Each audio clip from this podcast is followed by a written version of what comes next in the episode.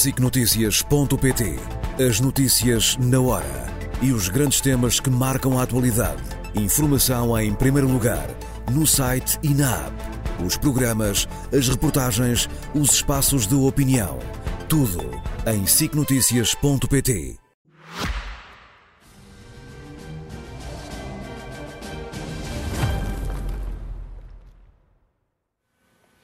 Muito boa tarde. Começa agora o Leste a Oeste com o Nuno Rogério. Muito Olá. boa tarde, Olá, boa Nuno. tarde.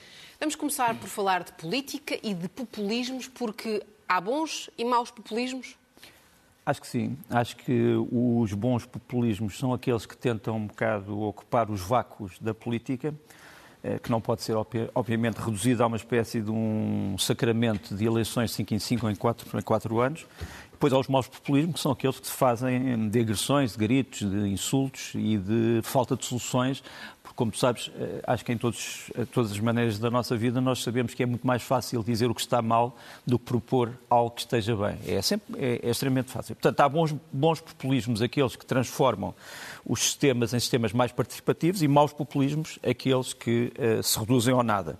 Esta, eu queria começar com esta reflexão porque tem havido muitas perguntas, sobretudo na comunidade diplomática em Portugal, sobre eh, porque é que neste momento há um partido dito populista em Portugal, que parece ser o terceiro partido mais votado, e porque é que não existia até agora.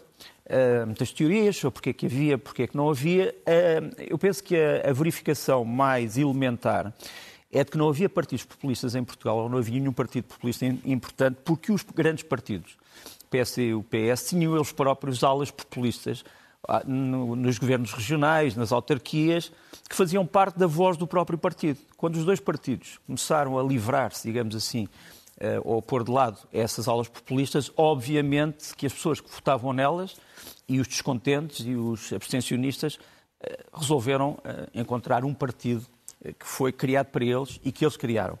Este problema do, do populismo foi tratado há muito tempo e eu gostava de ter trazi- trazer isto à, à colação por um, por um grande professor de Direito Constitucional e também um politólogo, professor de Ciência Política, que, que é, de certa forma, um dos autores do chamado sistema semipresidencialista, foi ele, foi ele a primeira pessoa que falou sobre isso, chamava-se Maurice Duverger, e escreveu este livro que eu vou aqui mostrar na capa, que hoje é uma raridade, chama-se La démocratie sans le peuple, A Democracia Sem o Povo, eh, que foi feita em 1967. E aí o Duverger já alertava para um problema. Se a chamada democracia se limitar a eleições de 5 em 5 anos, e se não houver mais nenhuma forma de consulta popular, eh, obviamente que mais tarde ou mais cedo haverá uma grande massa de descontentes que ou não se revêem nos grandes partidos do sistema ou pura e simplesmente tentam destruir o próprio sistema. É curioso que este livro tenha saído em 1967, poucos meses antes do maio de 68. Ah, portanto, de certa forma, era um, era um livro ah, premonitório. Mas ele já tratava aqui na possibilidade da ascensão de um fenómeno que ele não chamava ainda populismo, mas que é aquilo que nós sabemos que é o eh, chamado populismo. Eu, há, um- há uns anos, esta parte, eh, pediram o Conselho da Europa, através do Centro Norte-Sul, como sabes, tem sede em Lisboa, pediram para ir falar sobre populismo numa conferência. E eu decidi tratar o tema por, por contraposição entre aquilo que nós chamamos de populismo e aquilo que poderia ser o bom governo. E, de certa forma, o populismo aproveita-se dos erros dos maus governos.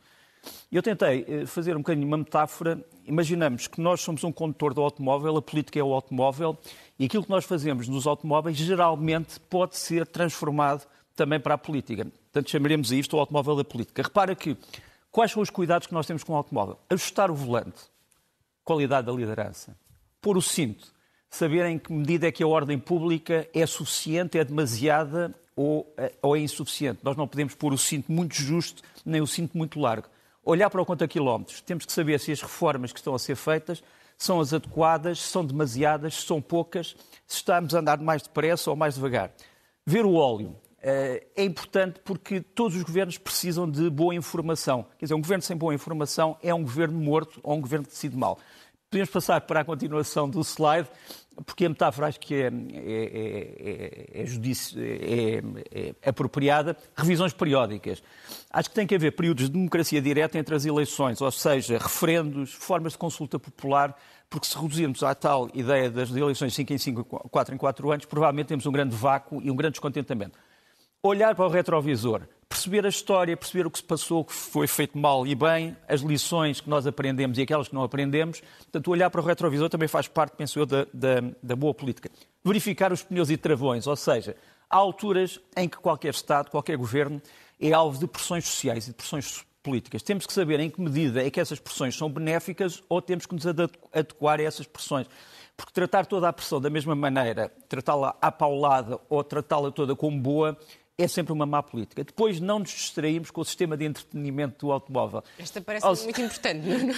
É, há muitas pessoas que acham que o facto de eu, numa determinada altura, prometer tudo a todos, é, aliás, isso foi, foi, foi, foi alvo de um discurso no último congresso do PS, quer dizer, eu dizer assim, bom, meus caros amigos, de que é que precisam? Precisam disto?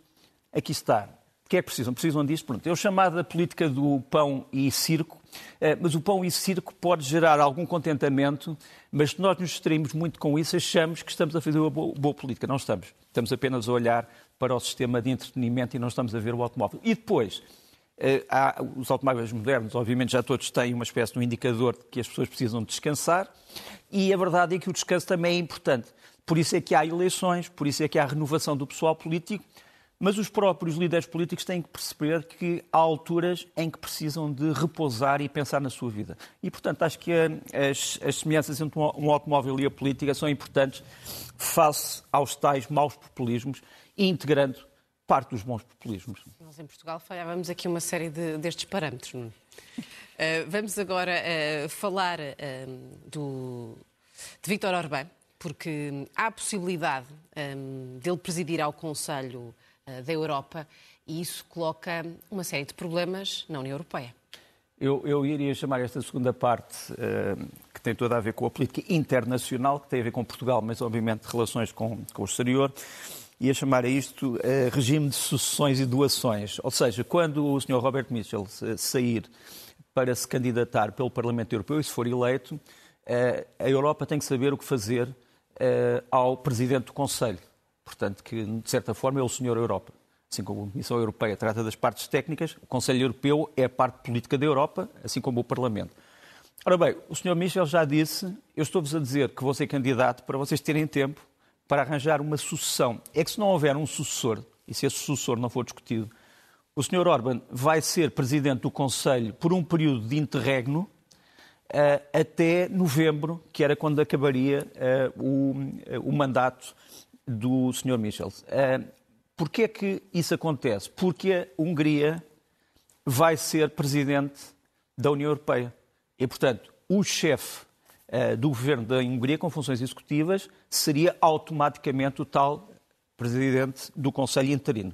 Eu acho que a Europa vai encontrar outras soluções. O Sr. Orban uh, tem estado a moderar a sua retórica sobre a Ucrânia, precisamente porque pode pensar que isso lhe vai trazer mais amigos para uma, uma, possibilidade de ele ser Presidente do Conselho, mas acho que isso não vai acontecer.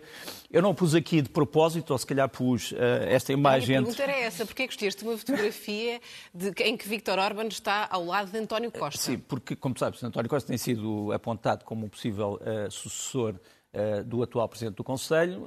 é evidente que o candidato mais colocado, aparentemente, é um francês que vem da área do centro-esquerda, do centro eh, que é uma área diferente daquela do Sr. Michel, mas, mas uh, obviamente que não, há, não parece haver nenhum risco do Sr. Orban, que tem tido posições uh, perfeitamente ambíguas face à Ucrânia, e digo ambíguas no sentido muito. Estou a ser simpático, não parece haver realmente esse, esse problema. Agora vamos falar da linha de alta velocidade. É um terceiro problema que nos liga também ao exterior, um, em todos os aspectos. Uh, vamos falar de uma caixa de velocidades. Um, eu eh, sou, sou, largamente a favor da recuperação dos nossos caminhos de ferro, sem dúvida, acho que Portugal precisa de caminhos de ferro, apesar de não nos esquecermos de uma coisa. Nós, houve uma altura da história em que apostámos em autoestradas. E as autoestradas são os principais competidores aos caminhos de ferro. E, e, como sabes, eh, do norte ao sul do país nós temos autoestradas muito povoadas, mas temos outras autoestradas onde não passa rigorosamente ninguém e alguém tem que as pagar. O, eu gostava de mostrar este mapa, que é o mapa dos comboios de alta velocidade por toda a Europa. Realmente a Europa tem um sonho de comboios de alta velocidade, sendo estes definidos como comboios que andam a mais de 250 km por hora. Nós temos ali uh, os vários comboios de alta velocidade, os verdadeiramente de alta velocidade são os a vermelho, depois temos os comboios, digamos assim, de quase alta velocidade que estão ali, uh, sobretudo a amarelo, e verde, e como tu vês, não, não vemos que temos ali o, o símbolo da SIC Notícias, que por acaso, por azar... Exatamente, ah, agora estamos ali. Ver. Portugal ainda não tem eh, comboios de alta velocidade acima dos 250 km, mas já tem comboios que se aproximam do limite mínimo da alta velocidade. Qual é o grande problema dos comboios de alta velocidade? É o custo, essencialmente. Eles são essencialmente seguros, eh, porque não fazem curvas, são em princípio são trajetórias eh, retas, podem ter problemas, porque, por exemplo, se pararem em pontes eh, com falta de eletricidade, eles são movidos sobretudo a eletricidade, eh, pode haver um problema, mas se formos ver o registro de acidentes, eles são geralmente seguros. Mas, por exemplo, nos Estados Unidos, os comboios de alta velocidade nunca se ingraram. Quer dizer, os Estados Unidos fizeram múltiplos projetos desde os anos 50. Uh, o, único, uh, o único comboio, de, só há um comboio praticamente de alta velocidade nos Estados Unidos uh, que é usado pelo, dei nele algumas vezes, o Acela, mas fora disso eh, não tem existido. Porquê? Porque os americanos consideram os comboios de alta velocidade extremamente caros. Não é só o problema da linha, são as questões férreas de conservação da linha. É uma linha que tem que ter regras de segurança totalmente diferentes de uma linha normal. Isso aumenta os custos de uma forma perfeitamente exponencial. Portanto, a grande crítica aos, aos comboios de alta velocidade não é a segurança, nem é o impacto do ambiente, mas é o custo. E eu não sei se os países que estão a fazer decisões sobre isto têm a ideia daquilo que será o custo para as futuras gerações. Nomeadamente Portugal. Qual é, qual, é o, qual é o grande competidor de comboio de alta velocidade? Essencialmente é o avião. Quer dizer, são os aviões nos eh, chamados percursos curtos e intermédios que andam mais depressa, apesar de tudo, do que um comboio de alta velocidade. Agora, tem os problemas, obviamente, do impacto ambiental. Por isso, eu, eu diria que eh, quando alguém vai decidir sobre este sistema, não pode decidir à pressa. Eh, não estou, não, estou, não estou a referir ao sistema português, que eu acho que foi muito mal explicado, eh, e já foi, já foi referido por muitos comentadores, mas é preciso não nos esquecermos que falarmos destes comboios, temos que falar eh, na velocidade, obviamente, o que é que é verdadeiramente alta velocidade, segundo, os trajetos, terceiro, os custos, quarto, os beneficiários, quer dizer, quem é que no fundo beneficia destes trajetos, e o quinto, a procura. Quer dizer, nós não podemos fazer uma linha de alta velocidade sem fazermos estudos sobre a procura. Eu ainda não vi, sinceramente, esses estudos muito feitos. Os impactos, essencialmente o impacto económico. Mas, portanto, esta é uma das decisões mais importantes na Europa e eu acho que tem que ser preparada com anos e não propriamente com meses de antecedência. E pode-se dizer, ah, mas há fundos europeus que estão envolvidos nisto e que serão perdidos. Mas repare-se, mas obviamente que pode haver fundos europeus para todos os projetos que nós quisermos. A grande questão é de saber se, para além desses fundos europeus, aquilo que nós vamos gastar é mais do que aquilo que poderíamos gastar noutros projetos com maior impacto para Portugal.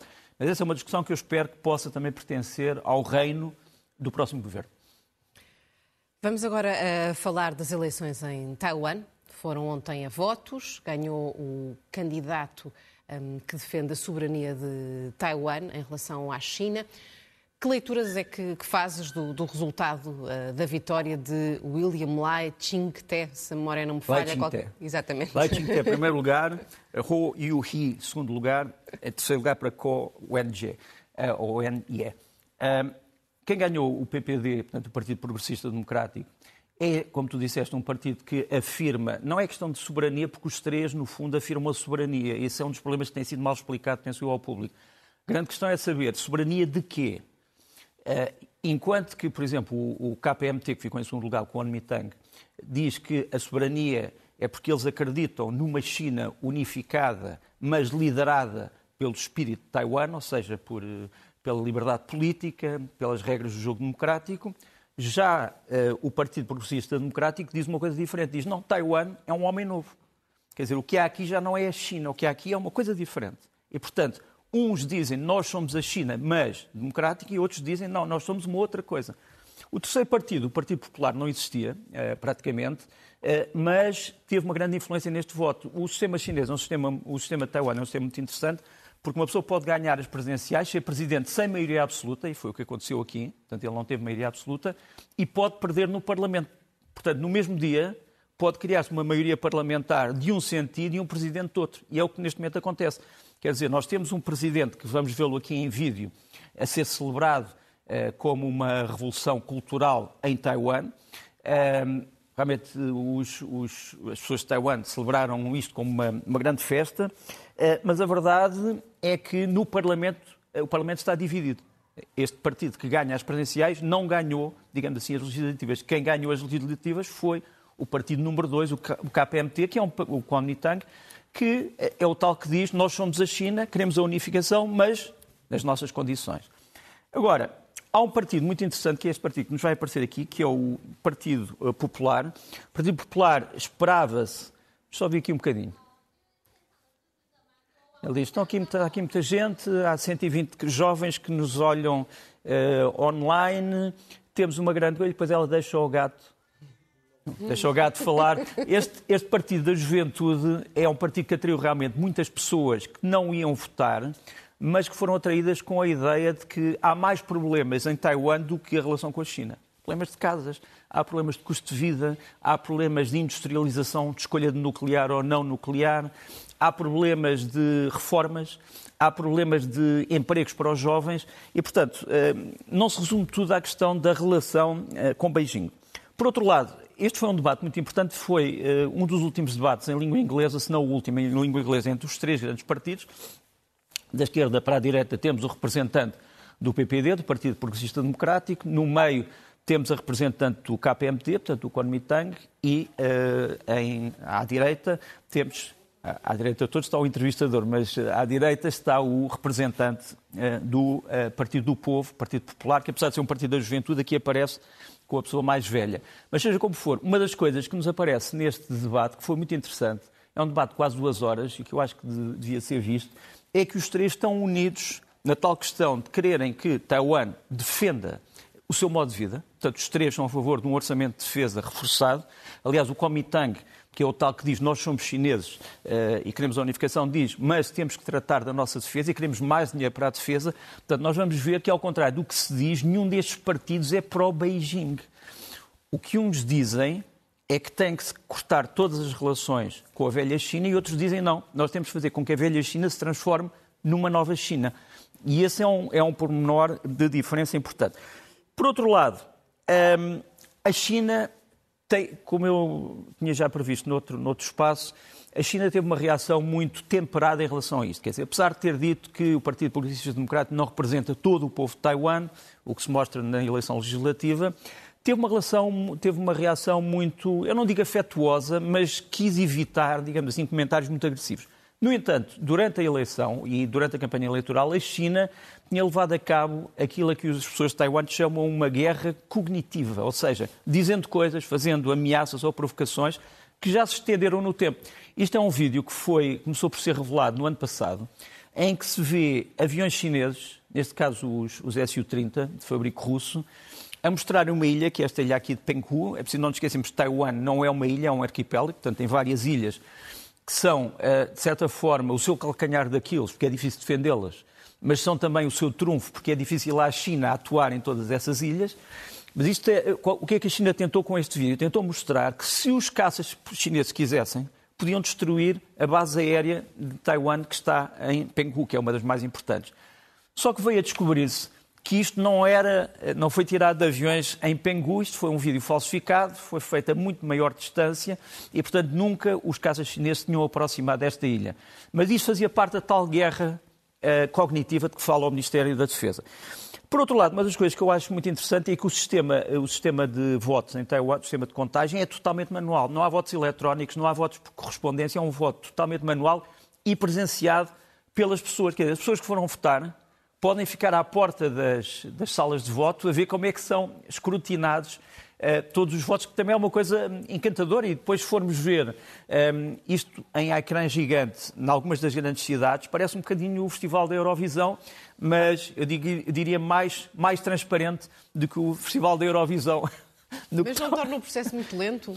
Não, curiosamente, porque eles conseguem, de uma forma disciplinada e com muitos funcionários de escrutínio, conseguem trazer. Repara, as eleições, uh, uh, os resultados foram muito poucas horas a seguir certo. ao fecho das urnas. Portanto, Taiwan é. Eu aconselho vivamente as pessoas visitem Taiwan porque é um, é um sítio encantador e não podemos descartá-la como uma espécie de um microfenómeno da política internacional. Por outro lado, é tão encantador e tão diferente que alguns candidatos são ao mesmo tempo vocalistas de bandas de heavy metal. Uhum. O caso do Freddie Lim, do Partido Novo Poder, que tem esta banda que eu gosto muito, dos Statonic. Vamos só ouvir um bocadinho.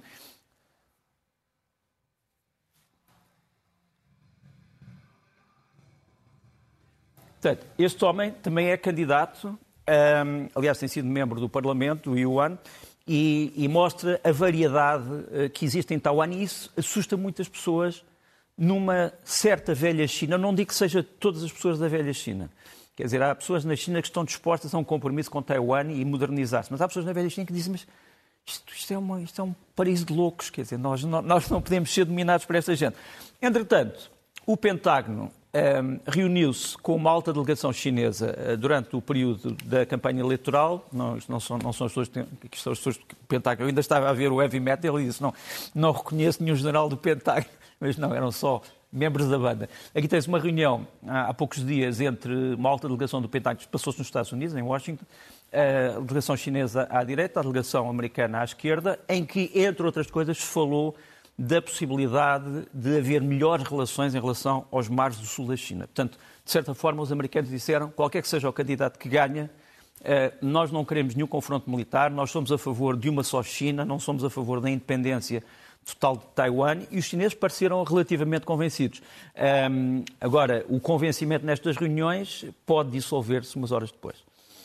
Estaremos atentos, atentos naturalmente àquilo que se vai passar e também estamos muito atentos àquilo que já se passa nesta altura no, uh, no Mar Vermelho, uh, Nuno. Um, a verdade é que temos mais um foco uh, já há algum tempo do, do conflito, mas agora com com uma escalada da violência, porque os Estados Unidos uh, responderam aos ataques uhum. dos Houthis e com um forte impacto naquilo que até são o comércio mundial. É verdade. E, e, como, olhando para a história de Portugal, pode-se dizer, já vimos isto, já estivemos aqui, realmente é verdade. Quer dizer, Portugal já teve um problema de tentativa de um, ehm, controlar a navegação pelo, pelo Mar Vermelho, pelo Golfo de Aden e pelo Mar Arábico em, em geral, no tempo deste senhor, uh, Afonso de Albuquerque, o terrível, que uh, realmente teve uma ideia que é para Portugal conseguir assegurar a tranquilidade da navegação no Mar Vermelho, o Mar Vermelho era importante para Portugal, não apenas pela ligação com a, com a Península Arábica, mas também com a ligação com a Etiópia. Portugal uh, tinha grandes interesses no reino cristão da Etiópia e, portanto, a política de segurança do Mar Vermelho para Portugal implicava que houvesse segurança na costa do Iémen, mas Portugal, desde o princípio, percebeu uma coisa: o Iémen é um sítio totalmente intratável. Quer dizer, não se pode ninguém se pode imiscuir na política, externa do, na política interna do Iémen e estamos a falar aqui do fim do século XV e princípio do século XVI. Portanto, imagina, imagina hoje. Portanto, o que é que Portugal fez na altura? Foi essencialmente controlar a, a costa para que os canhões de costa não perturbassem os navios, mas não indo muito para além de uma faixa muito, muito exígua eh, na costa. E depois controlando algumas ilhas que eram capitais, por exemplo, esta ilha é uma ilha que eu, noutras circunstâncias, aconselhava uma visita. É uma das ilhas mais bonitas do mundo, se chama Socotra. As pessoas que queiram saber mais sobre isto podem ir ao segundo canto dos Lusíadas, onde está praticamente escrito todo o segredo do Mar Vermelho. Mas seja como for, essas lições hum, nem sempre foram muito aprendidas, eh, até porque hoje ainda se confunde muito eh, aquilo que está a passar no Iémen.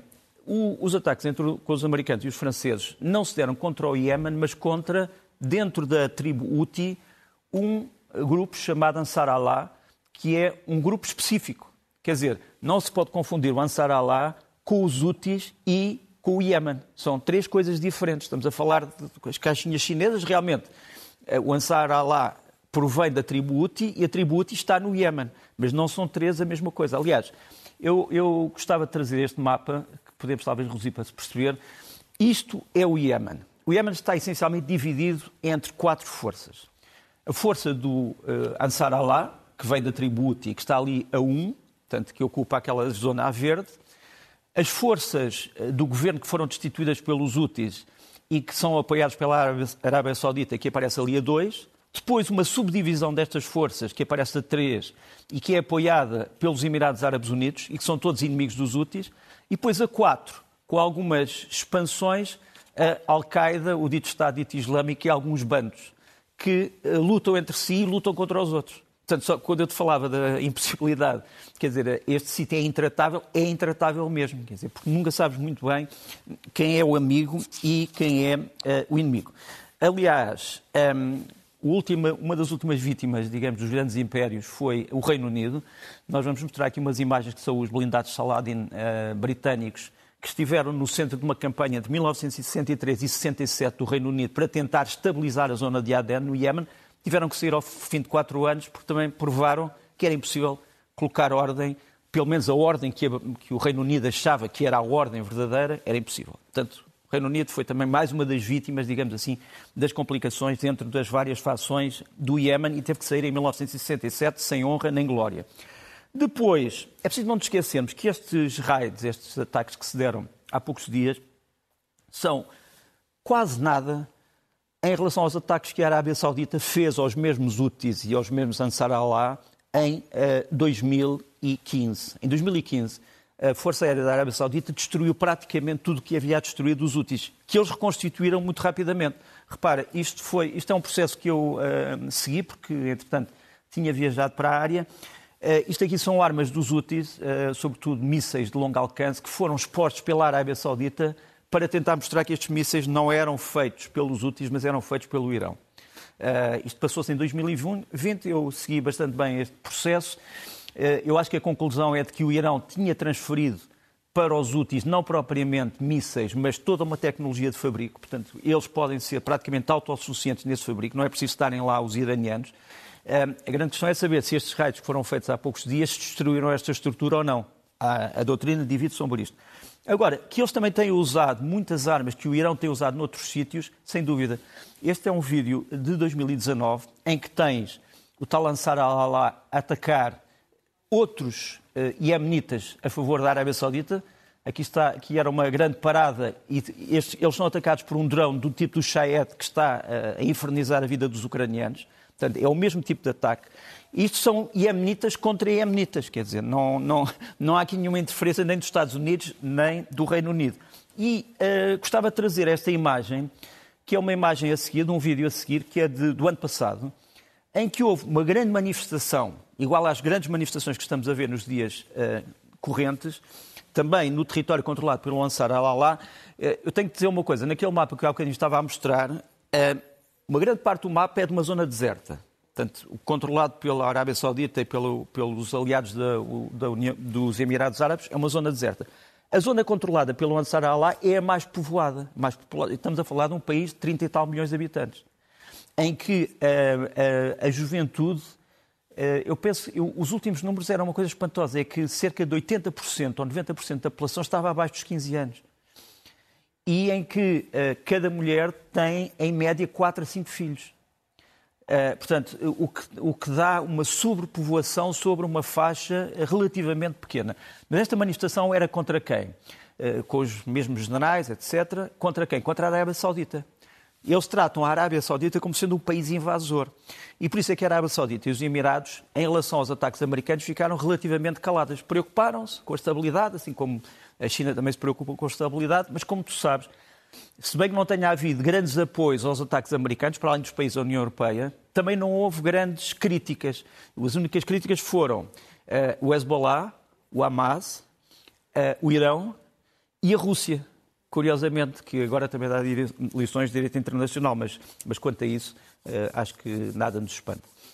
Vamos falar agora uh, da guerra uh, na Ucrânia. A Rússia continua os ataques diários com mísseis e drones, uh, mas nesta altura, na Europa, tenta compensar um, a Ucrânia, um, até tendo em conta o vazio que está a ser deixado pelos Estados Unidos. Eu acho que os políticos americanos ainda não perceberam que uma coisa que pode ser uma consequência, se calhar não querida, da disputa política dentro dos Estados Unidos é que os Estados Unidos podem deixar de ser uma potência relevante em certas matérias da Europa. Quer dizer, os Estados Unidos, que durante décadas se consideravam eles próprios uma potência europeia, no sentido de influenciarem os destinos da Europa, pelo menos desde o, desde o fim da Primeira Guerra Mundial, podem tornar-se irrelevantes. E eu acho que muitas pessoas em Washington ainda não levaram. Um, ainda não levaram a sério esta possível ameaça da irrelevância dos Estados Unidos na política europeia. E a verdade é que uh, os ucranianos estão cada vez mais a voltar-se para quatro ou cinco grandes países uns da União Europeia, outros de fora da União Europeia, mas da Europa. O primeiro, obviamente, o Reino Unido. Uh, o Rishi Sunak, o primeiro-ministro, como sabes, visitou uh, a Ucrânia, uh, trouxe uma ajuda muito substancial, um pacto de defesa, mas, sobretudo, a promessa. os números são classificados, são secretos, mas, enfim, nós sabemos que serão mais ou menos 100 mísseis Storm Shadow que equipam estes bombardeiros ucranianos, os Su-24, e que têm provocado uma devastação enorme. Porquê? Que o Storm Shadow e a versão francesa, o Scalp EG, são mísseis de cruzeiro que podem ter um alcance até 550 ou até 600 quilómetros.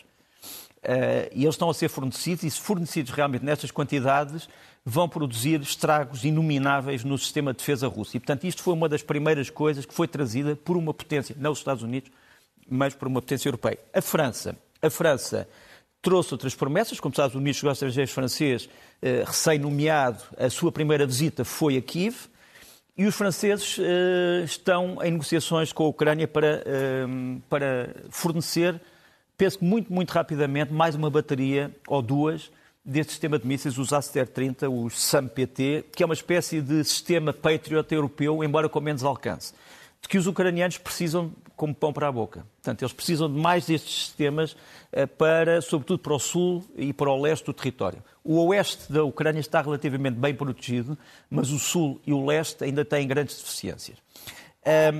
Por outro lado, há uma das coisas que, quanto àquilo que está a passar neste momento no, no teatro de operações, pela primeira vez a Ucrânia conseguiu, foi atacada por cerca de 40 mísseis ontem e anteontem, só destruiu sete, só interceptou sete, mas a verdade é que 20 a 30 dos outros foram uh, desarticulados por guerra eletrónica. Pela primeira vez a Ucrânia está a usar guerra eletrónica com sucesso contra mísseis que são atacados. É um dos grandes segredos do que está a passar. Nós, no Guerra Fria, na, na SIC, para a semana, vamos falar mais sobre o assunto, mas a questão da guerra eletrónica é muito importante.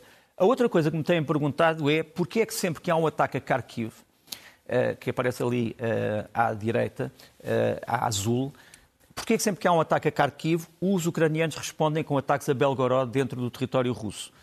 Nós temos ali dois mapas que me parecem ser ilustrativos. À esquerda a cidade de Belgorod, na Rússia, e os alvos que têm sido eh, atingidos pelos ucranianos. São bastante longe do centro da cidade, estamos a falar de aeródromos, estamos a falar de paióis, estamos a falar de centros de comando, mas sempre que há uma interseção falhada pela antiaérea russa, muitos dos destroços caem no centro da cidade. Isso tem provocado uh, vários danos civis. Agora, à direita percebe-se porque, é que este, porque é que os ucranianos estão a, a, a atacar Belgorod sempre que é atacada Kharkiv. É que é de Belgorod, que nos aparece ali a vermelho. É, a amarelo é a fronteira internacional entre a Ucrânia e a Rússia, a vermelha aparece-nos Belgorod, a azul aparece-nos Kharkiv, e aquelas linhas vermelhas são os trajetos dos mísseis que de Belgorod têm atacado Kharkiv. Portanto, é normal que a cidade de Kharkiv se defenda, tentando destruir, digamos assim, os centros eh, de lançamento desses mísseis. Por outro lado, hum, acho que é também importante dizer que a última contabilidade que foi feita por entidades independentes sobre as perdas russas eh, no, no campo de batalha só em janeiro, dão-nos estes números que nós vamos mostrar a seguir. Eh, a fotografia em si é uma fotografia da destruição de um centro de reparações russo na frente de batalha.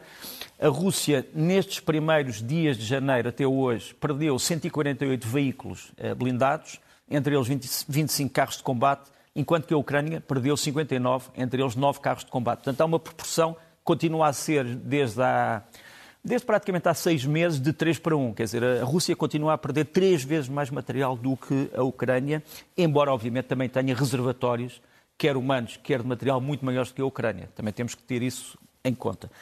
Por outro lado, há um problema para a Rússia, vai também haver para a Ucrânia, que tem a ver com a mobilização de novos homens, eh, mas a, Rússia pode ter um problema grave porque estão a ser convocados pessoas das zonas asiáticas da Rússia, não são pessoas de Moscou nem de São Petersburgo, são pessoas, sobretudo, que vêm da Ásia. E a verdade é que este incêndio, não sei se podemos regressar ao incêndio, eh, este incêndio foi um dos maiores incêndios de todos os tempos eh, em São Petersburgo, eh, numa localidade chamada Xuxari, onde fica aquilo que é a Amazon russa. A Amazon russa é uma coisa chamada Wildberries, em que se tentou usar o esquema Amazon, mas há um grande armazém de onde todos os produtos saem. Este armazém que tens aqui é um dos maiores armazéns da Rússia, continua a arder 48 horas depois de ter começado e todos dizem que eram, eh, sobretudo, pessoas do, da Ásia que estavam prestes a ser recrutadas e que trabalhavam neste armazém, que decidiram pôr fogo porque precisamente tinham tido, recebido uma ordem para se apresentarem nos departamentos de registro militar. E a verdade é que este incêndio continua e se as sabotagens continuam a este nível na Rússia, esta é uma quinta coluna terrível para o poder russo. Por fim, só uma observação que me foi dada por um amigo ucraniano com quem falei há, que está hoje no, no encontro de Davos do, do, do, do World Economic Forum, Fórum Económico Mundial. Pela primeira vez este fórum vai ter uma parte só sobre a Ucrânia. Uma das coisas que foi discutida foi a reconstrução do turismo, imagina, na Ucrânia. Uh, e uma das zonas que se considera a mais favorável é esta estância. Esta é uma estância incrível. Chama-se Bukovel, fica já perto, fica portanto no, no ocidente uh, da Ucrânia. Uh, é uma estância lindíssima que depois, em tempos mais felizes, as pessoas gostam de ski, acho que deviam visitar. E quando eu perguntei ao meu amigo, mas como é que depois da destruição total continuas a pensar na reconstituição de Bukovel, que está mais ou menos assim, está a 100, está a 100 pessoas, ele mostrou-me uma fotografia que eu vou mostrar a seguir e que me impressionou, que é uma fotografia de Londres, eh, durante a Segunda Guerra Mundial, a destruição de uma livraria em Londres, mas as pessoas continuavam a ir lá ver os livros e depois reconstruíram essa livraria. E, portanto, há, há fotografias que eu acho que valem mil palavras. Verdade. Vamos agora falar uh, dos Estados Unidos. Uh, já que, até a propósito do tema, já falaste das eleições nos Estados Unidos, que acontecem este ano. Um, há muitos atos eleitorais, mas de facto este é aquele que, que é mais determinante. Uhum. Uh, e tu uh, apelidas este bloco de charada americana. A minha pergunta é porquê? Uma charada porque não sabemos muito bem um, o que é que se vai passar e uma salada também porque há uma grande mistura de problemas políticos, problemas estaduais, problemas de saúde, problemas mentais. Uh, e o facto de, nos Estados Unidos, continuar a ter uma grande base de apoio, a pessoa que vamos mostrar a seguir, este vídeo é uma brincadeira, mas. Eh, mas hum.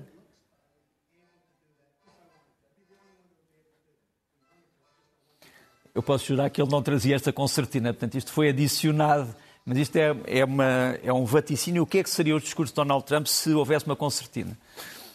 De qualquer maneira, este homem, que não tem uma concertina, obviamente, um acordeão, nem um acordeão, ehm, está 30% à frente dos outros competidores republicanos, 30%, não é 15%, não é 10%, 30%, é e está 2% à frente de Joe Biden nas, ehm, nas, nos panoramas nacionais. Joe Biden, apesar de todos os problemas de idade, de articulação, etc., e, e da atual uh, indecisão que se está viver nos Estados Unidos, que uns atribuem a Biden, outros atribuem à oposição, apesar disso, 2% atrás de Trump não é mau. Não é mau. Há quem ache que é desastroso, eu acho que não é mau, sinceramente. Acho que se esperava que estivesse muito menos. E eu não vejo uma alternativa neste momento a Joe Biden, porque já, já falta muito pouco tempo. E, portanto, não vejo uma alternativa. Portanto, os americanos vão ter realmente que, eh, se quiserem uma alternativa a Donald Trump, vão ter que votar eh, em Joe Biden. Agora, que há algumas coisas perturbantes eh, nesta charada salada americana, há. Infelizmente, começam outra vez a voltar as memórias da guerra civil, que acabou há 150 anos, não foi assim há tanto tempo como isso. Um, eu ontem estive a rever um filme que depois, um dia desses, recomendo, que para mim é o maior filme sobre a Guerra Civil, mas não vou dizer qual é, porque vou recomendar para a semana.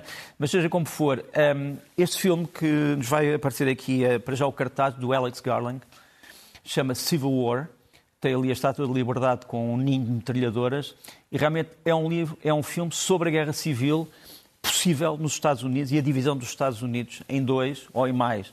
Eh, vamos só ver aqui um bocadinho do trailer. Ninguém quer ser alarmista, mas só o facto disto voltar à imaginação americana no cinema e de um bom cineasta é, é complicado.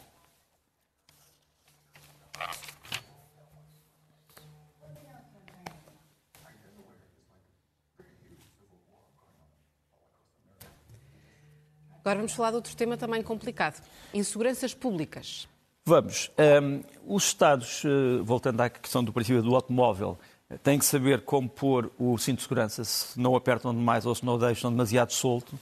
E, e a verdade é que a segurança pública tem um papel importante na política. Não pode ser exagerado. Quer dizer, não, uma sociedade não é perfeita só porque é segura, tem que ser justa. Uh, a grande questão é saber o que é que começa, o que é que pode haver justiça sem segurança, pode haver segurança sem justiça. Uh, neste momento, na Europa e no mundo, estamos a ter vários problemas de, degra de graus de insegurança que podem ser mais ou menos preocupantes. Começo pelo grau menos preocupante, que são estes dois vídeos que vou mostrar. Isto é um vídeo de oposição ao atual governo na Polónia e depois a seguir vamos ver um vídeo de oposição ao atual governo na Eslováquia que é essencialmente um tipo de insegurança que eu acho benéfico, embora uh, sintomático. Quer dizer, aqueles que perdem nas urnas geralmente vão para a rua. Uh, os que estavam na rua, chegam ao poder, dizem mal da rua. Portanto, este é um tipo de insegurança que eu acho que faz parte dos próprios processos políticos. Embora eles, se calhar, se devessem resolver em tribunal ou por outras eleições, a verdade é que muitas vezes se resolvem por manifestações da rua, enquanto elas fossem forem pacíficas, acho um problema de insegurança menor. Há um outro problema, que é o problema das forças de segurança em vários países da Europa estarem hoje descontentes. Vou mostrar aqui um, um, um pequeno, um pequeno mosaico. Ali, ali em cima tens os polícias espanhóis que uh, se sentem traídos porque aparentemente parte dos seus poderes sobretudo na questão da imigração, podem passar para a polícia da Catalunha, para os moços de esquadra. Portanto, eles dizem, bom, então nós fazemos aqui figura de corpo presente, já não tratamos sequer dos assuntos da imigração. Os franceses têm outro problema, também desaparecem ali embaixo, eh, vão entrar em greve por causa da insuficiência de pagamento para serviço extra durante os Jogos Olímpicos. Outros não sabem muito bem quando é que serão convocados e quando é que acabarão as suas férias. E em Portugal, como sabes, há o problema uh, dos subsídios que têm unido as forças de segurança e também a Polícia Judiciária. Quer dizer, PSP e a GNR contestam a, eh, a, pequenez dos seus subsídios, por comparação com a Polícia Judiciária, mas a própria Polícia Judiciária diz nós estamos contentes com o nosso subsídio, mas deve ser atribuído a todas as forças de segurança. E, portanto, convém que os Estados uh, não se esqueçam de que, nas situações extremas, precisam destas mulheres e destes homens. Convém não esquecer isto. Por fim, o nível máximo da insegurança que uh, abrange uma região inteira. O Equador, obviamente, ficou chocado com estas cenas da invasão armada de um estúdio de televisão pública em Quito. Uh, o grande problema aqui do Equador é que este é um problema que reflete o controle por uma larga área da América Latina de grupos de narcotráfico. Repare, isto passa no Equador, pode afetar o Peru, a Colômbia, indiretamente o Brasil o que mostra que o narcotráfico tem hoje outra vez um grande avanço sobre as chamadas forças da autoridade. E eis que chegamos aos livros da semana. Três, eh, quatro livros, perdão, eh, um em francês, olha, do Michael Scott Bauman, eh, um livro sobre um tema que as pessoas têm perguntado sobre o assunto, é a mais breve história de Israel e da Palestina. Acho um livro relativamente equilibrado para o tamanho. Depois, do Daniel Conclément, este é em francês, para quem queira investigar mais sobre o, sobre o Mar Vermelho e aquilo que foi para mim o maior aventureiro do Mar Vermelho, Henri de Montfred, que escreveu os famosos Segredos do Mar Vermelho. Uh, o livro chama-se L'Incroyable Henri de Montfred, um grande aventureiro francês do princípio do século que descobriu os grandes mistérios do Mar Vermelho. Ele fez tudo, foi desde pirata até salvador de vidas e, e sobretudo, um grande, um grande narrador. E este livro é um livro essencial para quem quiser a sério perceber uh, a história do Mar Vermelho. Depois, do Rui Cardoso, Mapa de Sangue, sobre as invasões francesas em Portugal e a, o grande legado de terror que essas invasões trouxeram para um país eh, há não muito tempo também, falando de guerras civis. E depois do Jorge Luís Borges, do imortal Jorge Luís Borges, uh, Evaristo Carriego, é a história uh, do Jorge Luís Borges sobre uma pessoa que ninguém conhecia e que era um dos grandes poetas argentinos que fez letras para os tangos. As pessoas às vezes esquecem que o tanque tem também letras, assim como o fado tem letras. E a história de um dos grandes poetas do tango argentino é um grande livro, é um pequeno livro, mas um grande livro. Isso é o que eu aconselho para esta semana. E agora os filmes da semana? Dois filmes, um no cinema e outro na Netflix. Uh, no cinema, O Novo Rapaz, uh, um grande filme australiano que, estreia, uh, que já estreou, aliás. é excepcional a quase todos os títulos, não dá grandes respostas, mas tem a ver com o choque entre aquilo que poderíamos chamar as crenças, a civilização e a tradição aborígene da Austrália e a presença das igrejas cristãs na Austrália. O Novo Rapaz, eu não vou contar a história, uma história largamente alegórica, mas é um muito bom filme que eu acho que convém, convém ver.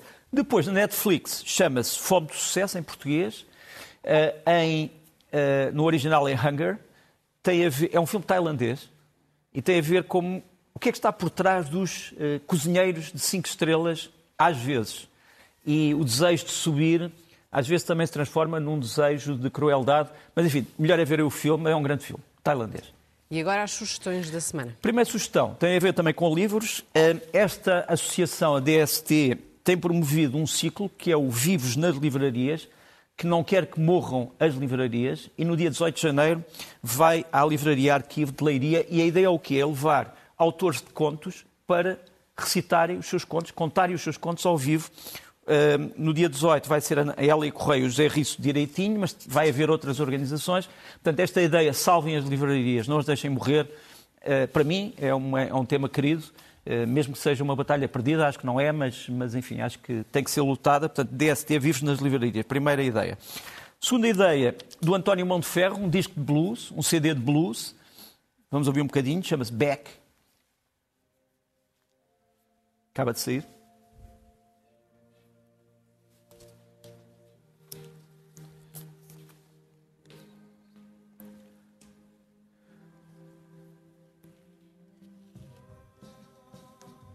Depois, depois, um artista africano de origem cabo-verdiana que já foi conhecido como Chulage Chulage, que agora se chama Preto, e que vai lançar uh, o Shady Cor, que é um CD, vai ao Teatro do Bairro Alto no dia 19. Vamos ouvir um bocadinho, isto mistura hip-hop, mistura uh, funk, mistura jazz, música eletrónica, canção de protesto, balada, enfim, tudo o que possam imaginar. Vamos ouvir um bocadinho.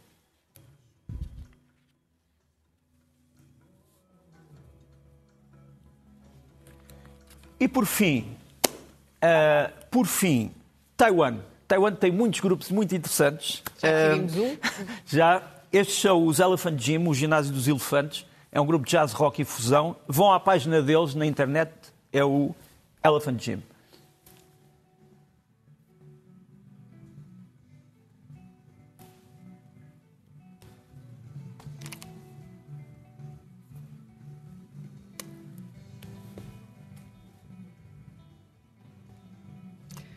Nuno Rogério, foi um gosto. Até à próxima. Até uma próxima Obrigado. oportunidade. O Leste-Oeste desta semana fica por aqui. Fazemos uma curta pausa neste jornal.